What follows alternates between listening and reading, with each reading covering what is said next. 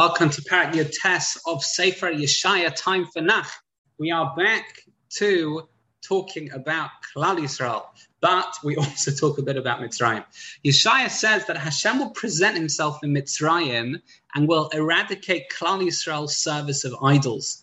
Um, Hashem's presence there will create massive fear in Egypt, and their gods and witchcraft won't be able to help them. They're going to hit each other in desperation and confusion interesting, hit each other. The plague is caused by them. That is a bit of a throwback to Tzfardeya. If you remember, Rabbi Akiva's opinion is that one frog uh, ascended in the Nile River in Mitzrayim, and that one frog, Batal Hatzfardeya singular, was hit, and every time it was hit, or the other frogs were hit, reams, or it would double, the frogs would just multiply. Why hit the frogs? Says the Steipler, they were angry. If you're angry, there's no logic. Doesn't matter if the previous one is doubled, etc. Angry, there's no logic. The other explanation is that each time they felt that this was a fluke, Hashem can't be the real God. This is a fluke. The, the frog multiplies, and therefore they were surprised each time.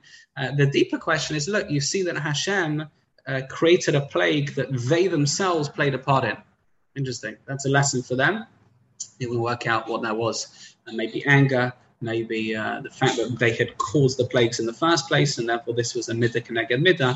But either way, um, the Egyptians will um, be ruled over by someone harsh. The Nile will dry up, which will make many people lose their jobs. Uh, especially fishermen, of course. Um, the Radak says that this isn't literal, it's just a parable for Egypt drying up in general, being destroyed.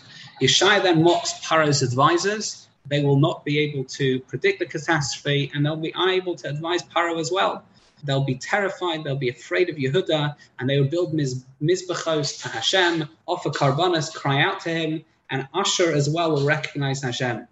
Uh, Klal Yisrael, however, despite the fact that other nations are now recognizing him, um, they will uh, remain Nachlas Hashem, Hashem's inheritance. And instead of Klal Yisrael being mocked, they will come and try, they will value us, um, and they'll even try and help us. Rashi Radak in Pasuk Yudches, they say that Chizkiah is freeing the captives in Egypt, uh, of Egypt, and telling them about the miracles Hashem had performed is referenced in the parak. Uh, and finally, um, the people, says Rashi, they were Makabel Malchus Shemayim, um, they accepted the yoke of heavenly service. They were the ones who built this Mizbeach. It's an amazing thing to see history changing, to see how Klal Yisrael will be valued um, and will be shown to be you know, the nation of Hashem's light and the bastion of truth.